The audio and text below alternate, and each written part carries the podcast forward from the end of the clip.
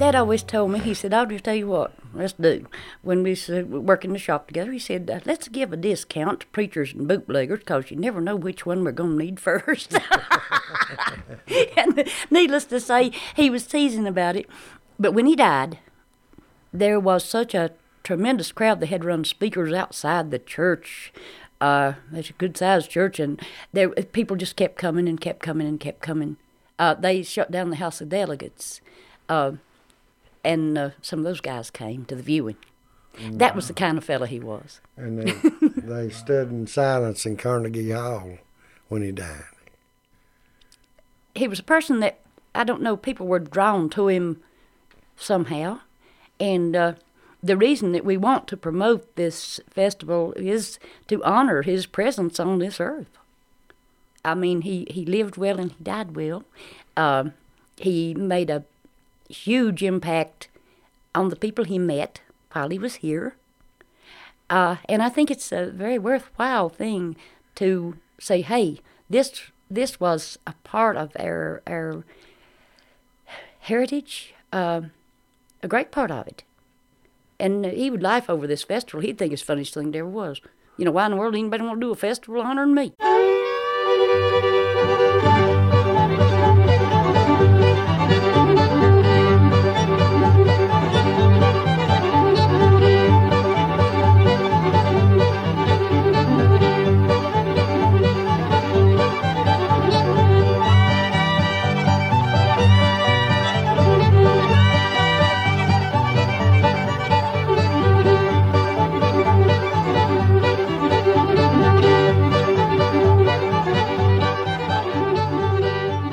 Trying to do is is to continue on with the music, with the the instrument making, uh, promote it every way that we know how.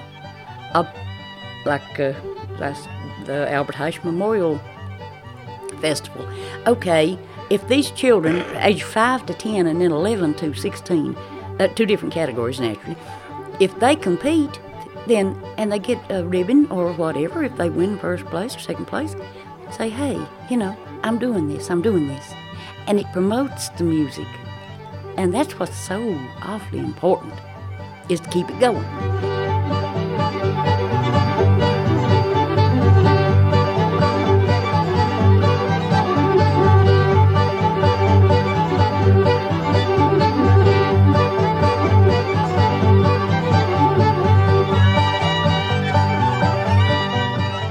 Keep his name alive and let people know what kind of a man he really was.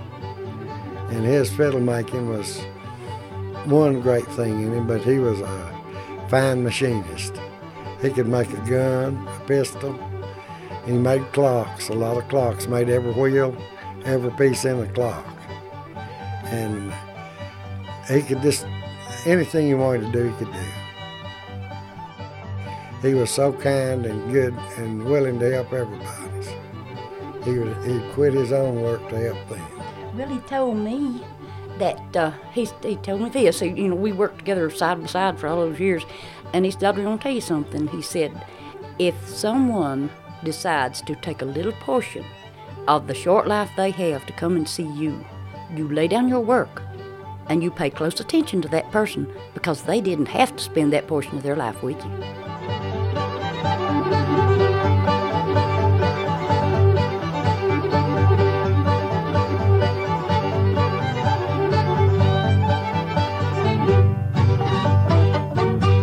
Makes your heart glad.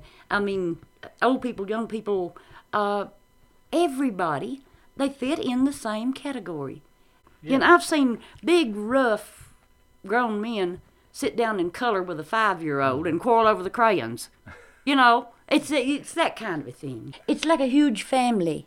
Uh, anyone who has the same notion, the same idea as you, it's sort of kind of like a big extended family, isn't it? It's really weird. Um, but it's that's the way it is.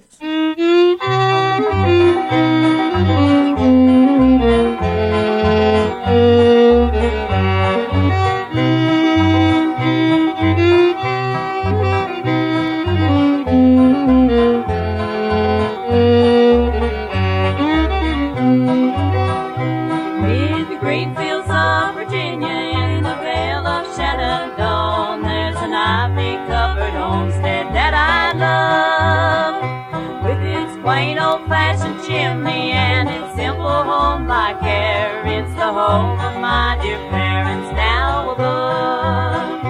There's a peaceful cottage there, a happy home so dear. My heart is longing for them day by day.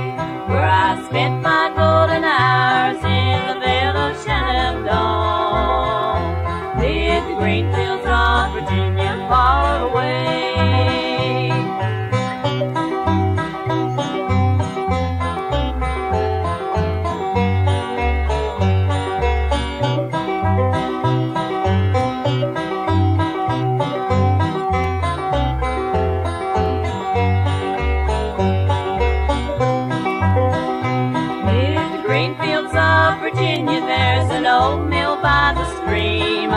Wander to that spot to sing and play.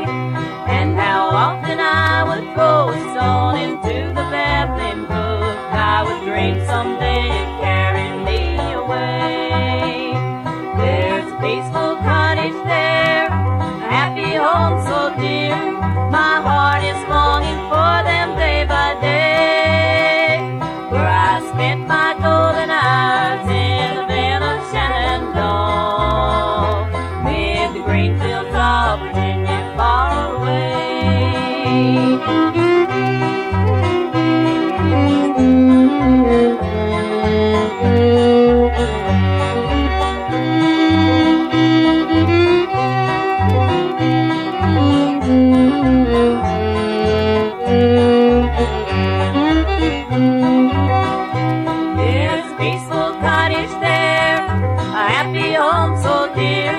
My heart is longing for them day by day. Where I spent my golden hours in the vale of Shenandoah. Green fields of Virginia far away.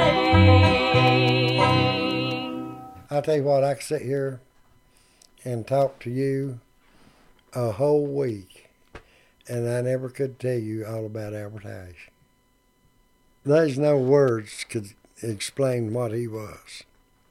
Now I've been around, uh, just about around the world in my life, but I've never met anyone like him exactly. And if he is here now, he'd be just as nice to you as he is to me. Treat you the same way. Tell you what he done. Uh, he didn't look for the bad in people. He looked for the good, always found and it. he found the good in them. The worst, He always found the good in. The worst people. of the people, he could find good in them, and that's the way he lived. And he never seen no one he wouldn't help.